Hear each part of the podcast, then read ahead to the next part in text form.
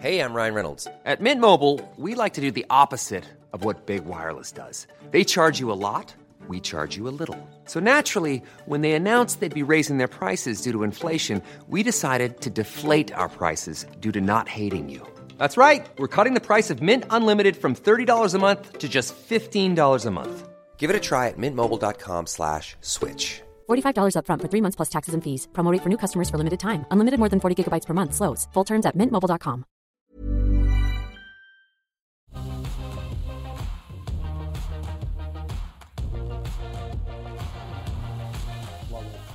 Hello, welcome back to uh, Oz Business, Australia's only live streaming business and markets channel. It's great to have your company on this Monday, kicking off a brand new week. Uh, first up this afternoon, of course, is the call 10 stocks, two experts, and an opinion on each of them for you, the stocks you suggest to us. Terrific to have Mathan Somasundaram from Blue Ocean Equities on the panel today. Mathan, good to see you. And Gaurav Sodhi from uh, Intelligent Investor. Gaurav, good to see you as Great well. Great to be here, thank you. Yeah. All right. I thought we'd kick off with um, uh, one of our biggest companies in the news. I always pick stock of the day, something that's a bit in the news. And over the weekend, um, Rupert Murdoch's um, son, uh, James, his younger son, uh, resigned as a director of News Corp Australia, and one of the globe's biggest traditional traditional media organisations. In a letter of resignation, he blames disagreements on both editorial content and strategic decisions. The media giant, of, uh, of course, owns a number of companies around the world. Uh, Australian outlets are the Australian newspaper, news.com.au, uh, the Telegraph, the Herald Sun, Sky News Australia, Foxtel. Um, I thought it was fascinating, number one, that James Murdoch uh, would step down from the board and really be quite open about why editorial policies, particularly on climate change. Yeah, uh, look, there's, it's not necessarily new. There have been rumours about a difference of opinion between the Yep. top echelons in the Murdoch family for some time. But it is a big step, you're right, and I'm surprised to see it. I did not expect that it would actually hit this Yep. limit. Um, now, we've been shareholders of News Corp in the past. Um, we've both recommended it and owned it in the funds. I've owned it in the past personally. We've never made any money out of it. Um, we've never lost too much. Um, but the thesis has always been very strong. When you look at this company, it looks cheap. It should be much more valuable than it is. It, it owns a 60% stake in um, realestate.com.au, and that accounts for the vast bulk of its value. On top of that, there's a little company, um, Realtor.com, that it owns, which is trying to replicate real estate success over in the US. They're actually doing very well. I think that business by itself is probably a billion dollar business already. And then you've got um, um, some pretty good quality traditional print publications. Yep. Um, Wall Street Journal is a fantastic publication. Um, there are a couple of uh, smaller ones bolted onto that. And then you've got the big anchor, which is the Fox, um, Foxtel News. Australian assets, and, and those are probably worth close to zero. When you total those up, And um, then Fox News, the Fox network in the US as well. That's I, pretty no, I, I, I don't think they actually own that. I think that's owned um, in some other entity. Ah, right, Um, okay. the- they own the Australian Fox assets. Right. Um, so I think they own Fox Sports and Fox, um, uh, the cable business Fox, Yep, um, uh, in a joint venture with, with Telstra. Right, yep. Um, but I, I think the value of those is, is, is pretty much close to zero. Um, when you tot up all those assets together, we should get a valuation at least 50% more than the current market price, maybe up to double the current market price. And that was our investment thesis going in. Every sensible investor should be able to see that. Um, and we thought we were being really smart, and I think we were just being a bit obtuse because the only way to realize that value is if management is willing to break up the empire or take steps uh, to recognize value. And clearly, the Murdochs aren't willing to do that. And the market has been spot on in valuing this business at a steep discount to its true worth. I think that's entirely appropriate.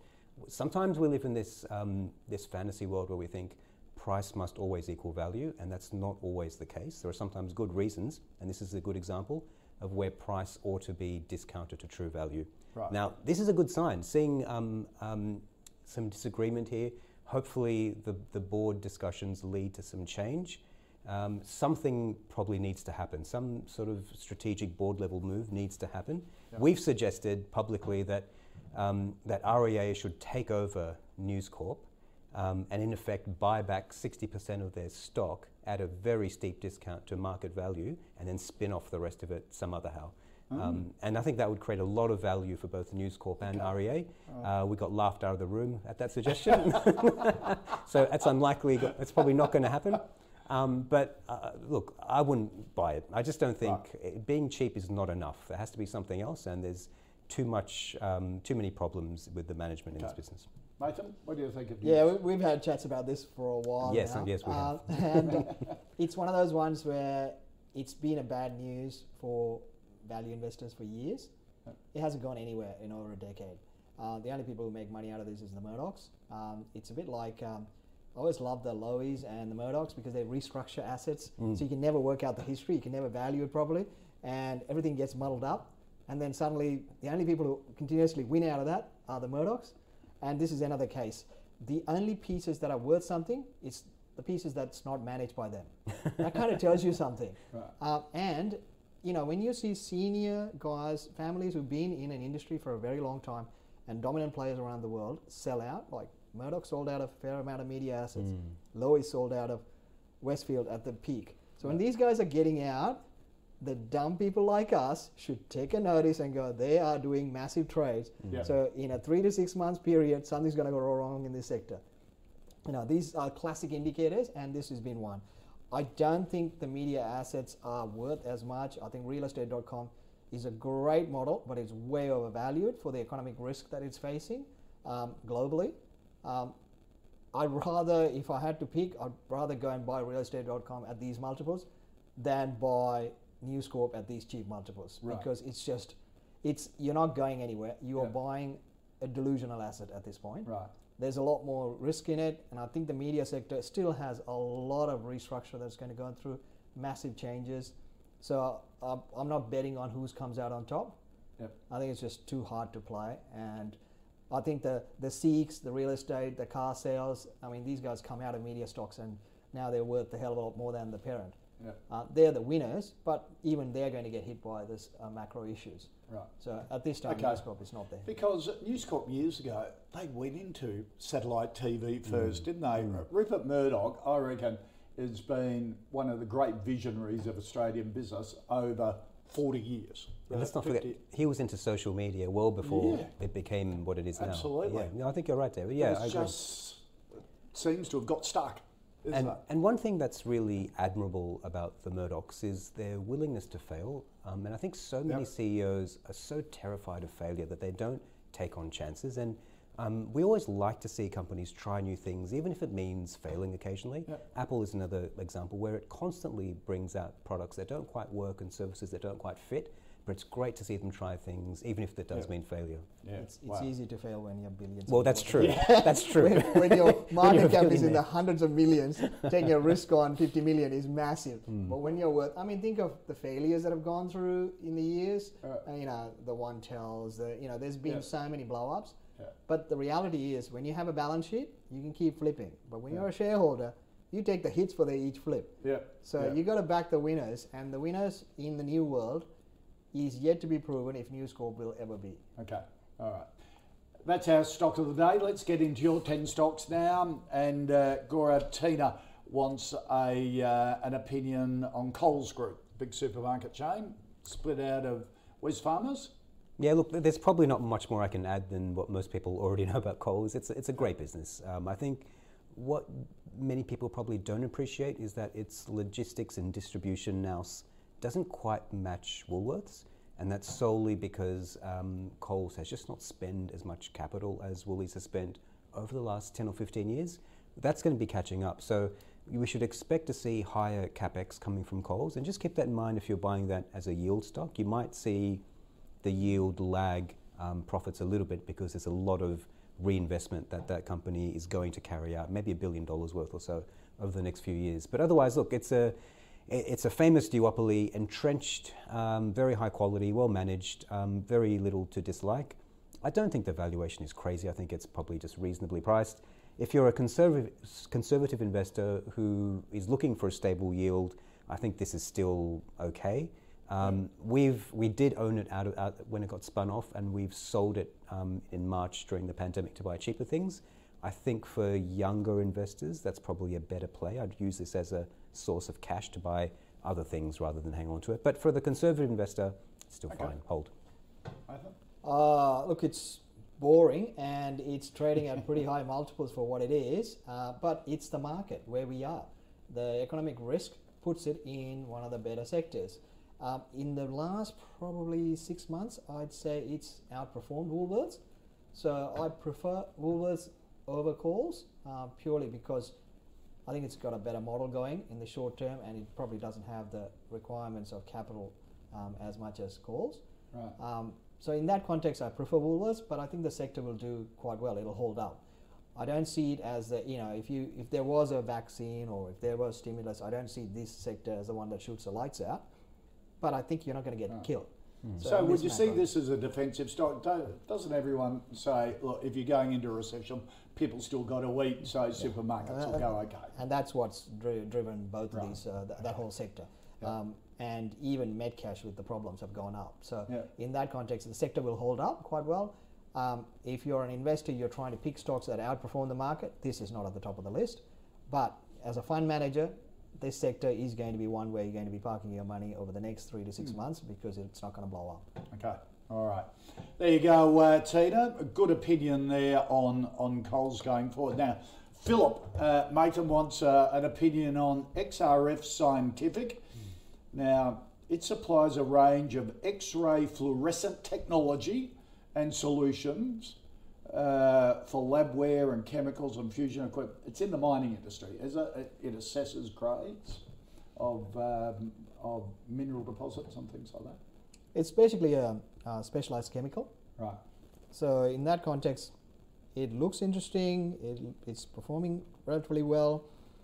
There's a substantial shareholder holding 11%, got down to 10%. That's always a bad sign. It's had a good run. Um, mining services overall are not doing great. Uh, this is specialized. Um, I like the specialized. I like the chemical play. Most of the stocks have had a bit of a run, but I wouldn't go chasing. It is a very small stock. Uh, you want the discount for the risk that you have in the sector and the size, and you're not getting that at this point. You've had the ra- rally. I think the market is risky up here, and these micro caps. Funnily enough, uh, you would have thought when the market risk goes up, the top caps should outperform.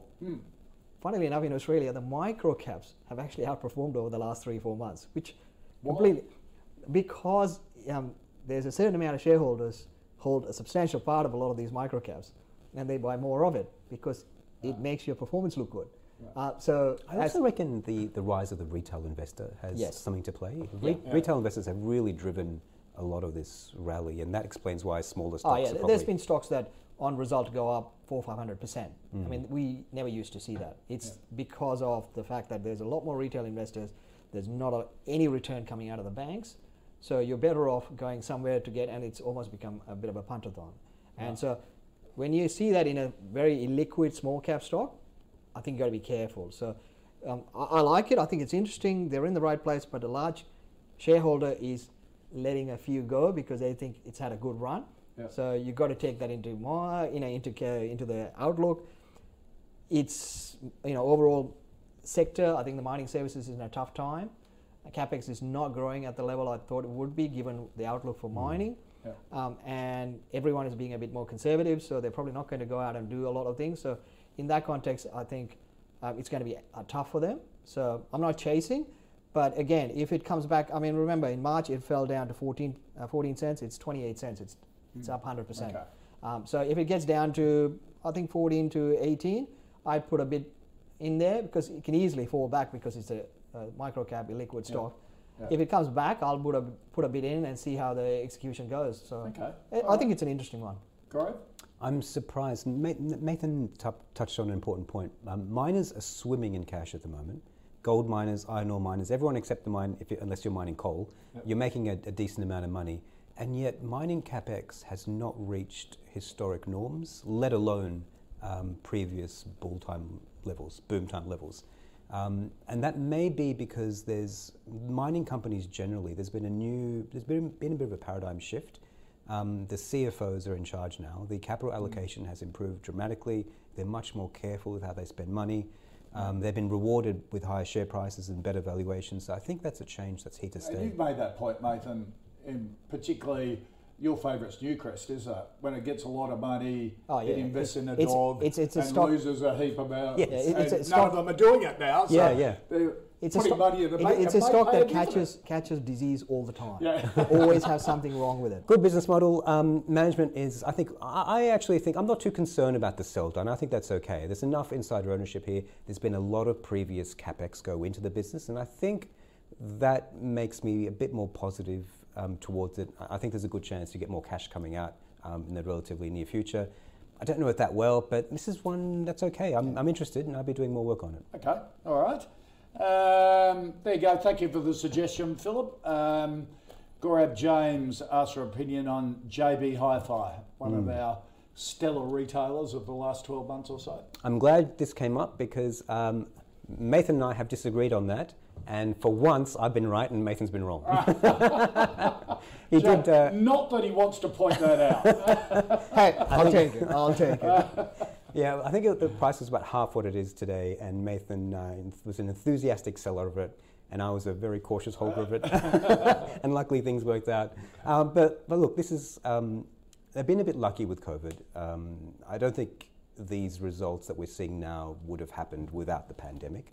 But that is not to take away from just how magnificent this retailer is. And you really see the quality of a retailer when they're put under, under stress, or when the economy is put under stress. This has passed every test you could throw at it. It's a terrific business. I don't think the valuation is necessarily crazy, but I do think I was going to ask, even at 45 bucks. still- yeah. Now, look, I think the numbers look okay.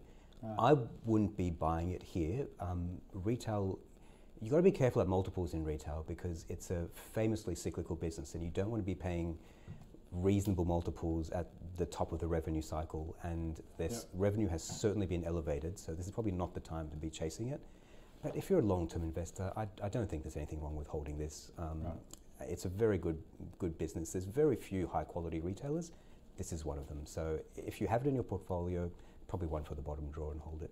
But otherwise, if you want to be uh, a bit a bit smarter or sharper, um, this is one to to look at in the next retail downturn. Right, okay, all right. Pick it up on any sort of pullback. In ba- bad news, yeah. Um, yeah, look, it's a, it's a very good business. I mean, per square meter, they do better than anyone else. Isn't that amazing? That number is extraordinary. Yeah. They, they kill every Yeah, competitor in the world, um, including the big American one. Yeah, uh, more than a decade ago, and yeah, shows my age. Uh, when I was working in the US, Cry me a river. yeah. when I was working in the US, um, um, Best Buy, Best Buy, yeah. that's right? the one. Yeah, yeah. They actually have the, even the same bloody color. yeah, yeah, yeah. Right. So Right. I used to be in Austin, Texas. So we used to drive down, and because my family was here, so I had nothing to do. So I used to drive around and do research, which is what you do when you're a boring person. so I, they used to have that same thematic. So they used to try and you know electrical items. They used to sell per square meter, get them in, um, give them a deal to get them in, and try and sell them stuff that they don't really need. Um, that's what JB Hi-Fi does, and they do it even better in smaller spaces, and they just absolutely killed it. Um, I don't have a problem with what JB Hi-Fi was, and then they went and bought Good Guys. Yep. That was, I think, was a very bad deal in the really bad side of the cycle. Hmm. I think they'll pay a price for that in the future because it won't do as well as what they think. There's a cultural difference between the two businesses, which I don't think aligns. They've actually had a lot of things go their way. Some of it because they've got good management, hmm. some of it because they just got lucky. Right. Now, if the government doesn't give handouts like they do, this thing is trading at 10 bucks. Right.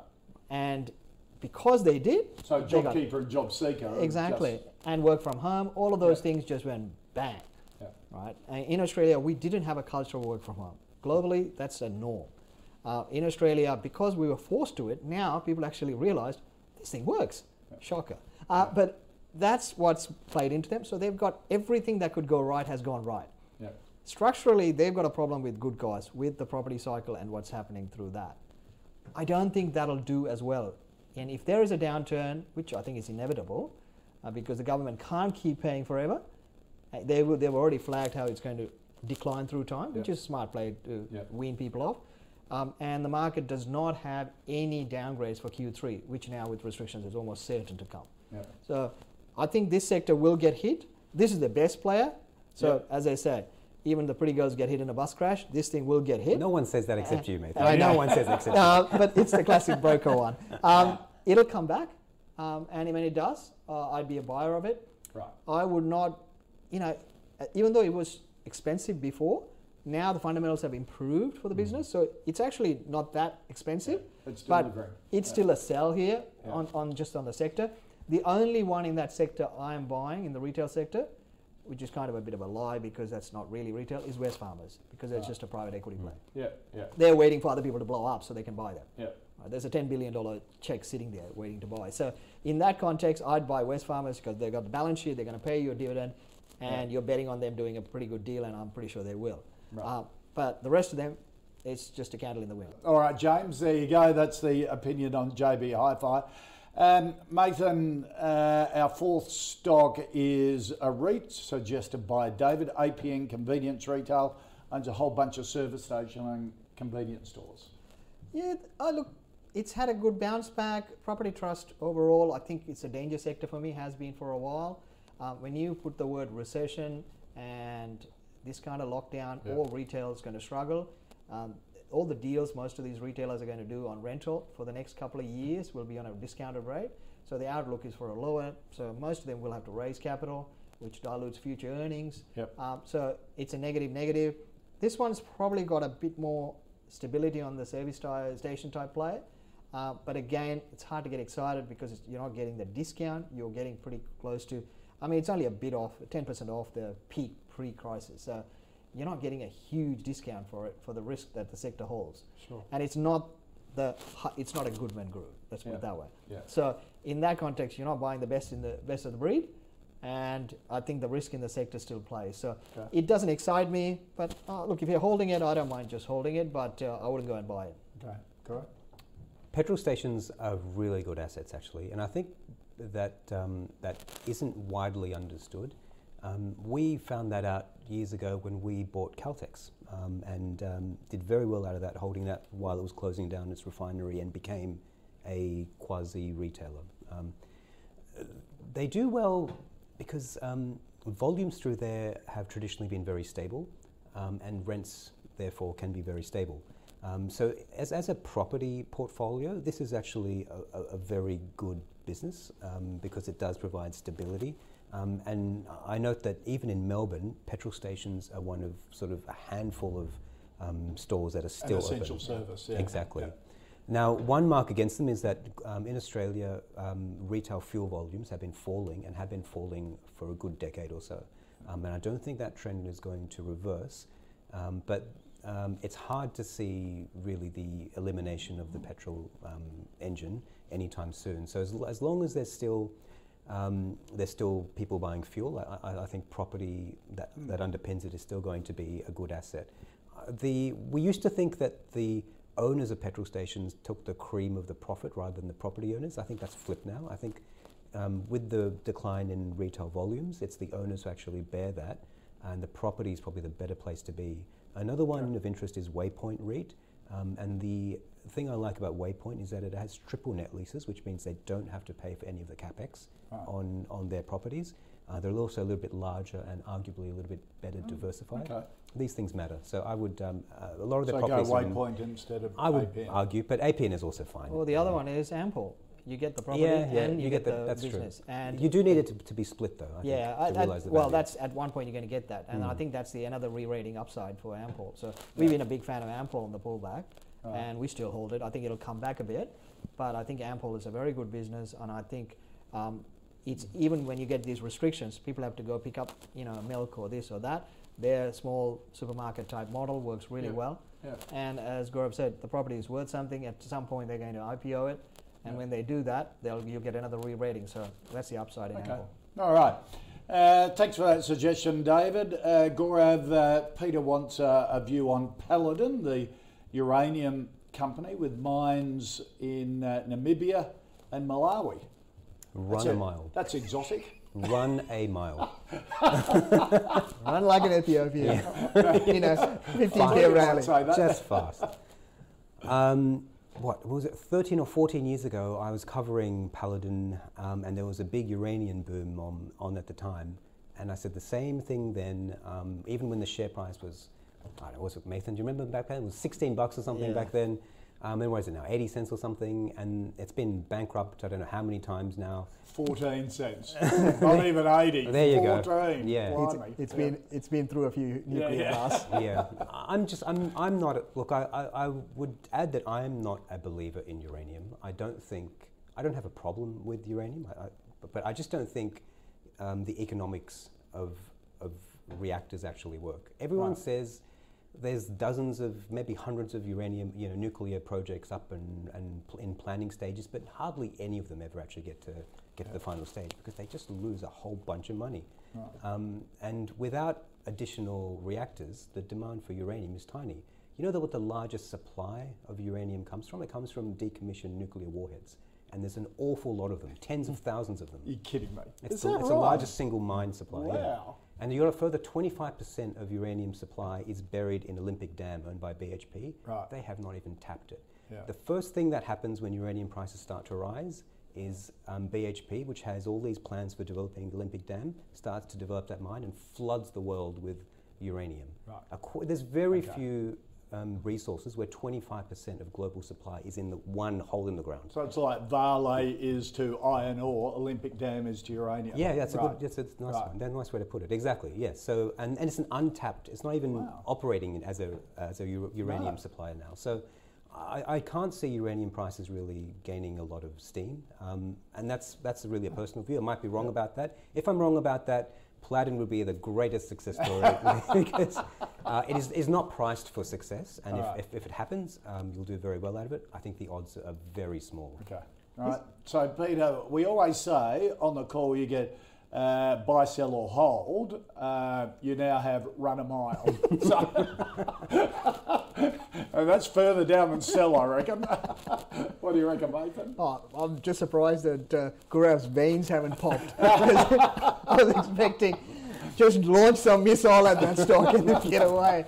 Um, oh, look, the positive is uranium prices had a bit of a run, um, as with most commodities, uh, with the falling US dollar. Um, there are a few people doing new, um, I suppose, potential um, reactors. Yeah. Um, it's just, you know, the track record.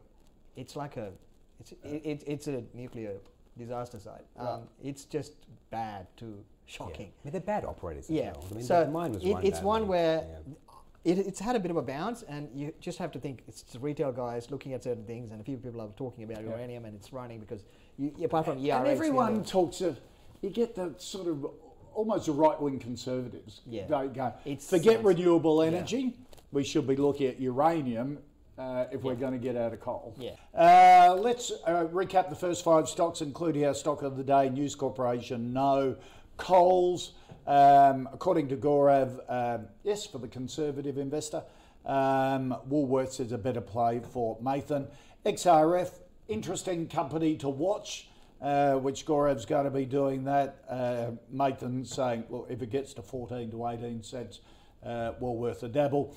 Um, JB Hi-Fi, uh, yes, on a pullback. Uh, Mathan um, probably prefers Wesfarmers in, instead of uh, JB Hi-Fi. Um, APN, uh, was it APN? AQR. Yeah, APN uh, commercial to REIT. Um, Waypoint is a better option for uh, for Gaurav. Ampol is probably a better one for uh, for Mathan. And Paladin run a mile, uh, or Silex, if you want something completely different. Um, coming up uh, after one o'clock, Green Energy Tech is uh, coming to Europe, courtesy of Neometals, who have signed a new agreement to build a lithium ion battery recycling plant in Germany. Joining us after 1 pm on the Pulse, of Managing Director Chris Reed, uh, MD of Neometals, joins us to explain the deal and what's going on there. Let's get into our uh, second five stocks. And Nathan Max uh, wants a view on Elanor Investors Group. Now, I'd really never heard of Elanor Investors Group much at all, but a funds management business in the property market.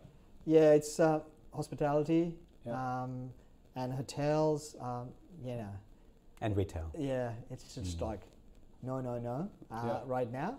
But look, that's that's the value side of things. It'll come back.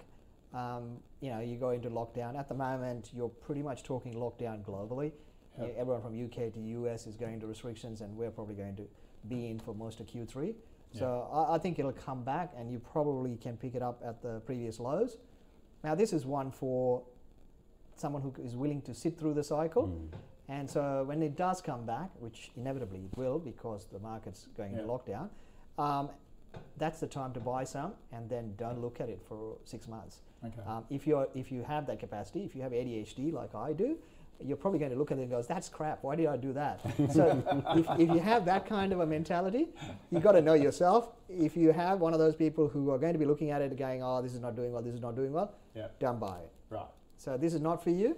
But if you're the guy who's going to buy it because it's a value trade and you're willing to wait it, I think the macro will turn in six to 12 months Yeah. and you'll probably double your money. Okay. All right. But be patient for um, 18 months to And two pr- years. they'll probably raise money Yeah. Ah, right. Okay. and maybe a couple of times. Okay.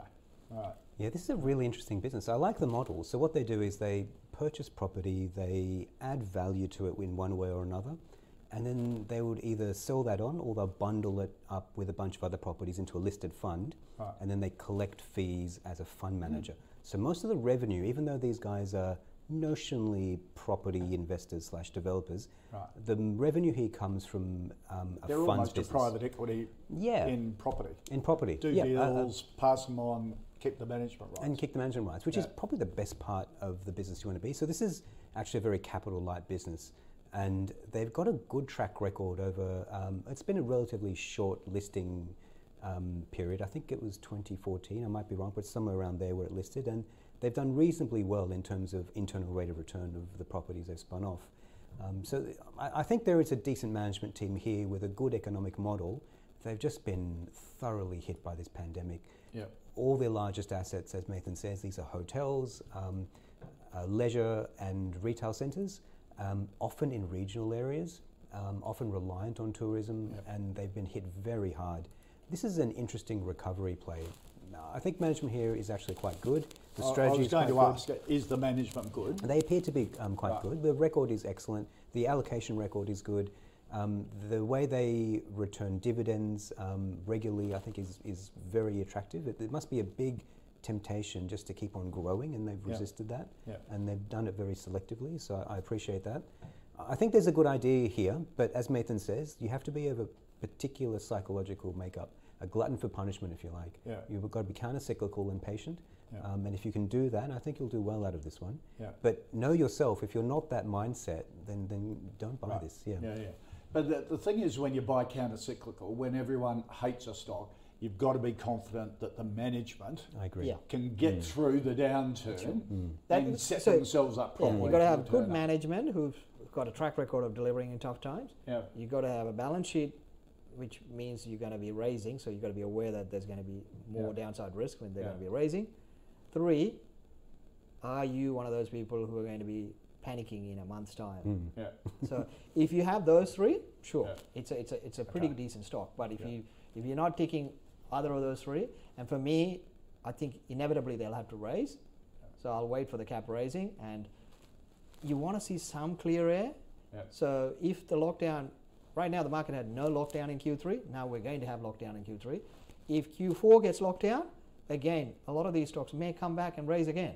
Yeah. So I don't feel the need to rush in till you get some clear air where we have a vaccine or we have a plan for Q1 and then you go, okay, I've got some clear air.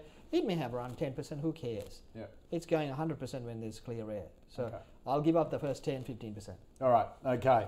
Uh, Matt is asking for an opinion on is it Sensera, um, a software company um, that's posted pretty good, uh, pretty good revenue growth in financial year 2020, and uh, has got some big contracts.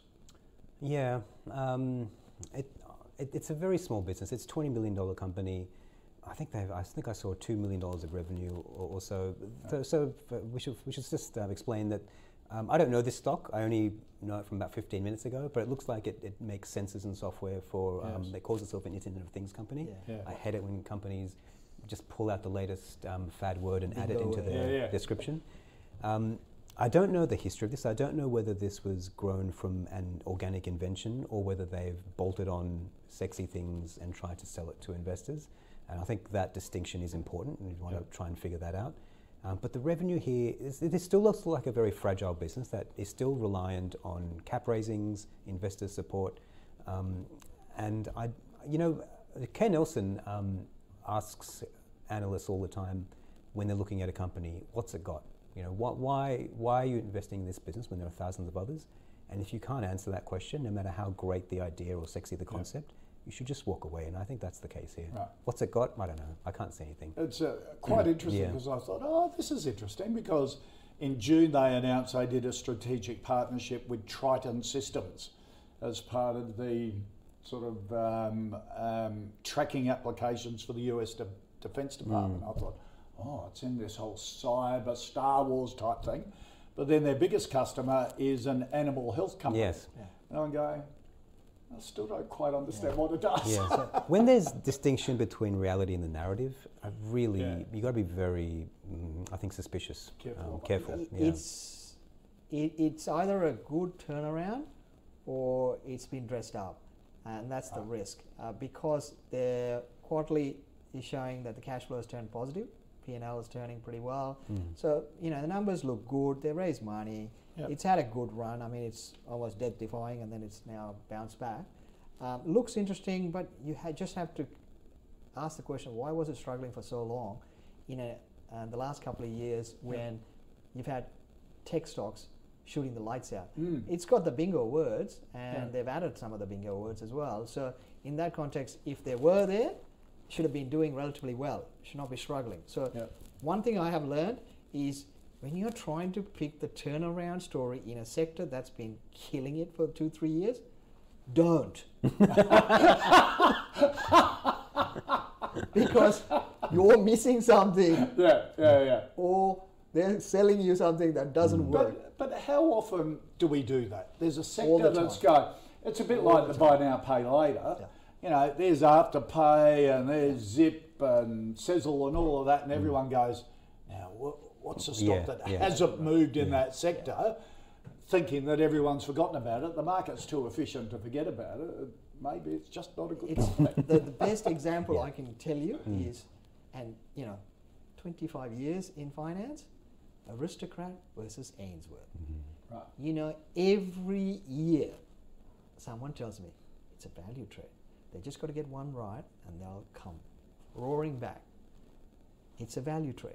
Yeah. They just got to get one right, and they'll come roaring back. You get this story every year, and you go broke waiting for that to happen. Right, yeah, Aristocrat comes back, you buy it, you've made 30 40% already. yeah, yeah, And you just go, you know what? Till they get something wrong, I'm staying on Aristocrat. yeah, yeah, yeah. You know, so that this is why I think you get things wrong. So like Afterpay, look, I, I, you know, we've talked about Afterpay. Up to a certain level, it made sense. After that, I think there's a bit airy fairy. Yeah. But they were the first to the game. yeah. you know, when you're coming the fourth or fifth to the game, it's like when Hub came through. Hub was first to the game. They were very good at what they did. Yeah. There's been a lot of players who've come in, slightly different, but they do the same game.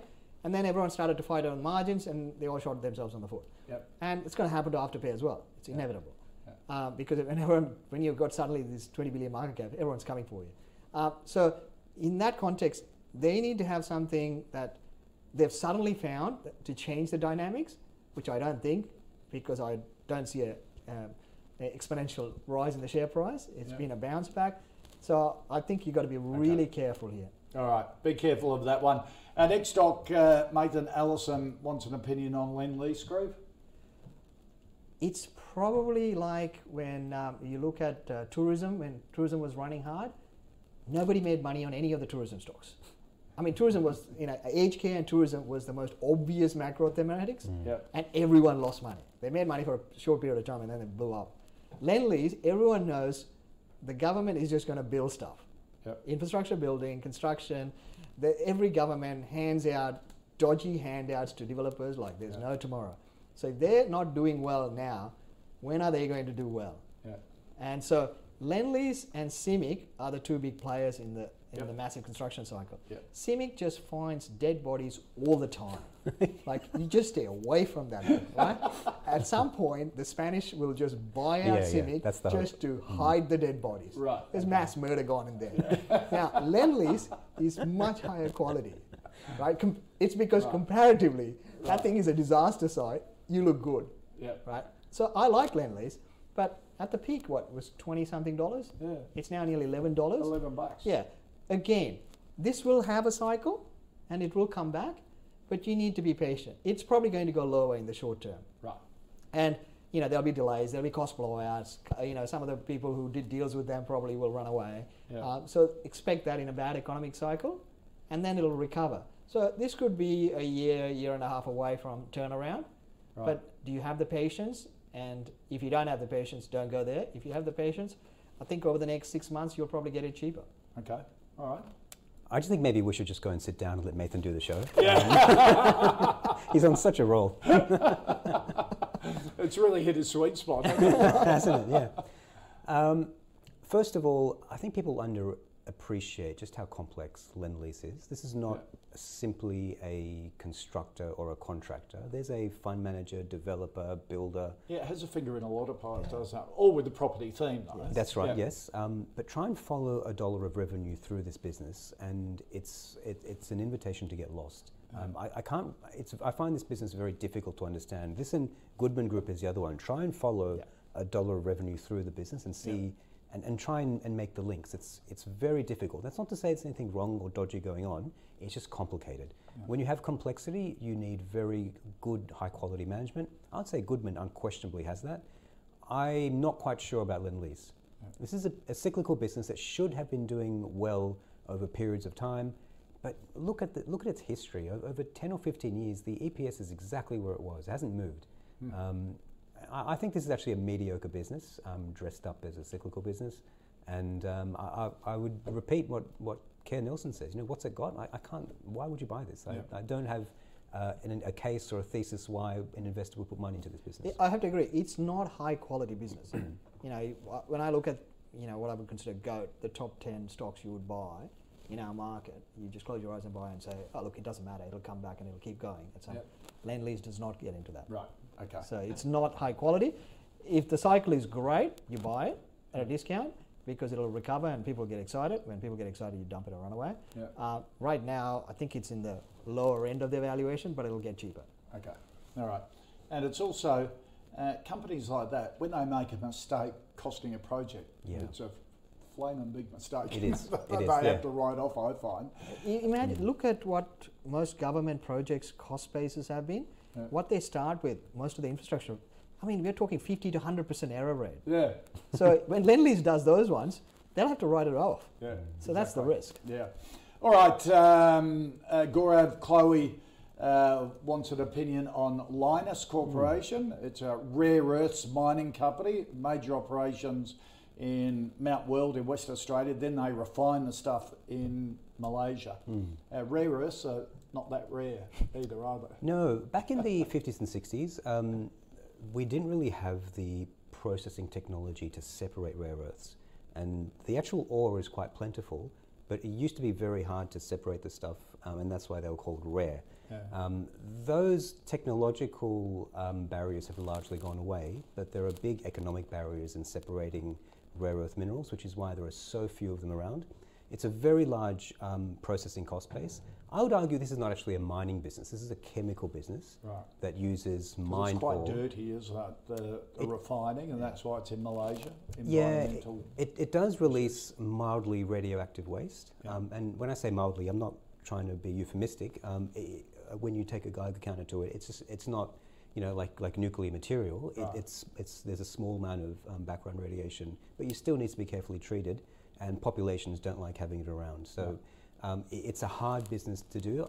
More than that, the just the science of separating everything economically is very tough to do. It can take about a decade to get your chemical plant up and running. Yeah. Um, so there are very few of these around in the world. I would almost say that this is a strategic asset now. Um, they are the world's second largest producer of uh, a, a pair of commodities called um, neodymium and praseodymium. Uh, these are things that are used to make very big magnets, um, generators. Um, they use them in, in uh, batteries as well. Anytime you need to make, generate a circuit with a solid state, uh, sorry, a current with a solid state, Yeah. um, you need these materials. Um, the world's second largest producer, the largest producer outside China. Um, they need them in a wh- whole lot of defense applications. Japan um, has signed up to a lot of the output, and I actually think the economics here are very good. Um, I reckon this company, it's about $1.5 billion.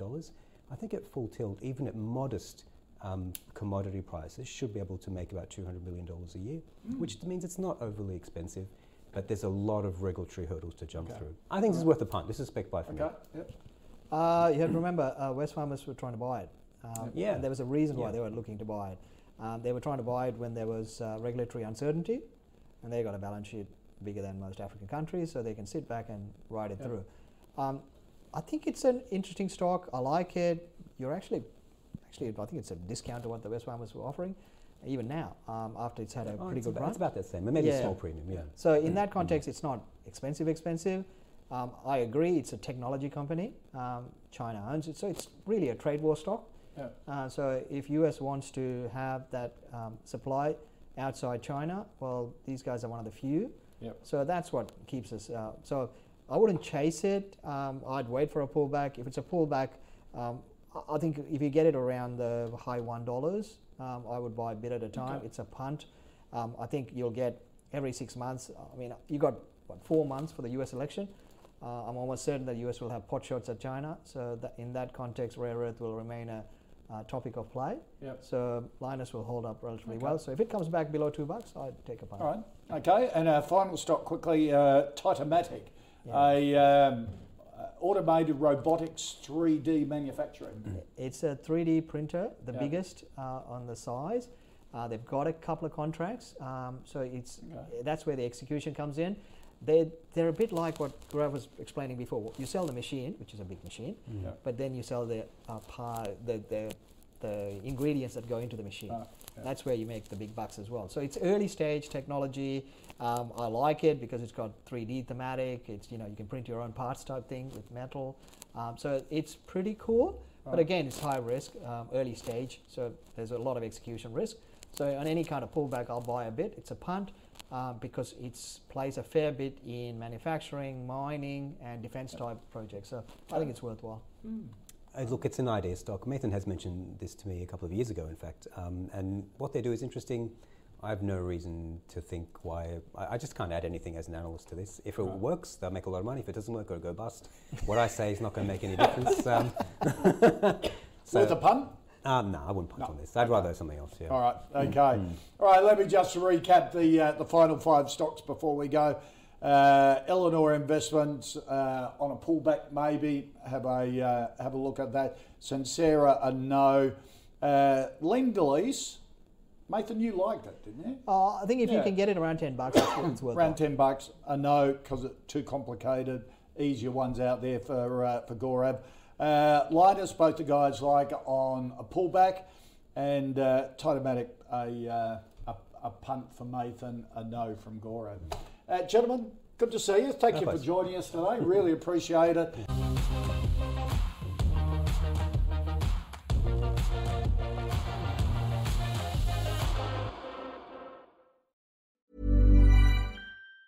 Even on a budget, quality is non-negotiable. That's why Quince is the place to score high-end essentials at 50 to 80% less than similar brands. Get your hands on buttery soft cashmere sweaters from just 60 bucks, Italian leather jackets, and so much more. And the best part about Quince, they exclusively partner with factories committed to safe, ethical, and responsible manufacturing. Elevate your style without the elevated price tag with Quince. Go to quince.com slash upgrade for free shipping and 365-day returns.